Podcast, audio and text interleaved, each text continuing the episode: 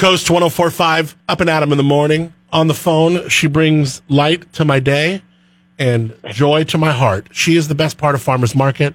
She is the one and only Whitney Chaney. How are you? Great to talk to you.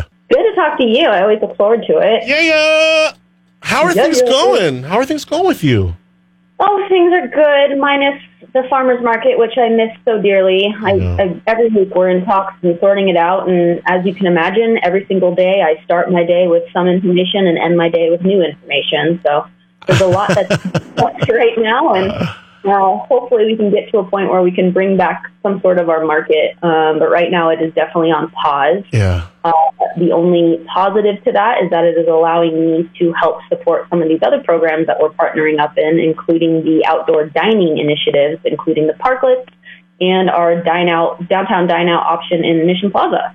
Yeah, I'm, I bet you would probably, considering all of the stresses that came with doing farmers market, all of the downsides, all the the people complaining or the people br- bringing their dogs or breaking rules or just the all the pains in the asses with regards to it, you would probably take all those gladly just to bring it back. Oh, of course. And you know what? There's there's no perfect environment, and that's part of like the community vibe, right? Like everyone kind of jokes about the no dogs at the market thing, and like it's just it comes with the job. And I I love that market so much. I can't wait for it to come back because Yeah. it just it is part of downtown and such the heart of a Thursday night that we're trying our best for sure. I know, I know, and I know your heart's super in it, and I think it's cool that you are helping with all these other programs. This uh, open SLO, we kind of tweaked it last week and said, okay, we're not going to do so much of the open streets, closing down streets. We're going to do is focus on these parklets, and you guys actually put together a couple dozen of them in about a week. That went quick.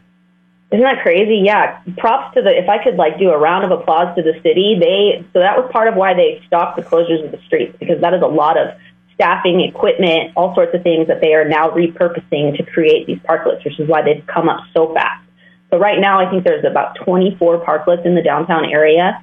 And I know that more are going to be installed, whether the business themselves are building them or if the city is still deploying them. As you can imagine, every single city in America right now is trying to get the same supplies to allow for this to happen. Yeah. So that's another challenge.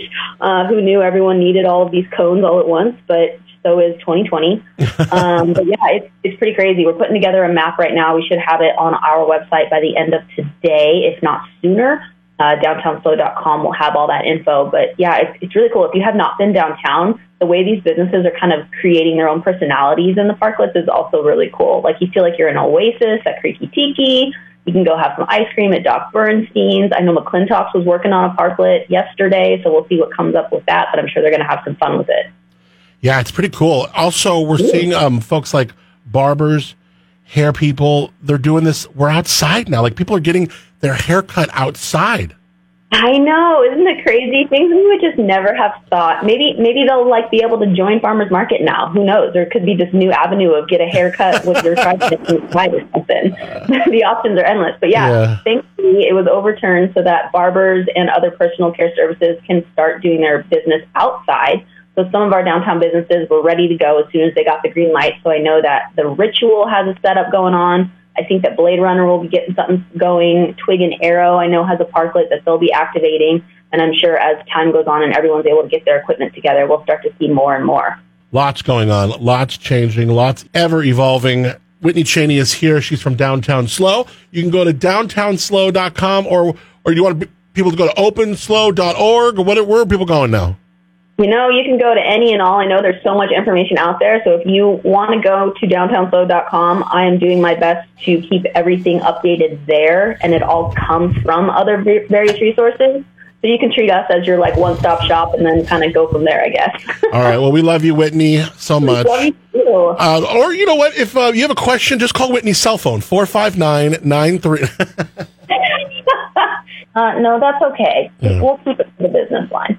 Well, I hope you have a wonderful rest of your week. Thank you very much for everything, as always. Great job, Whit. Thank you.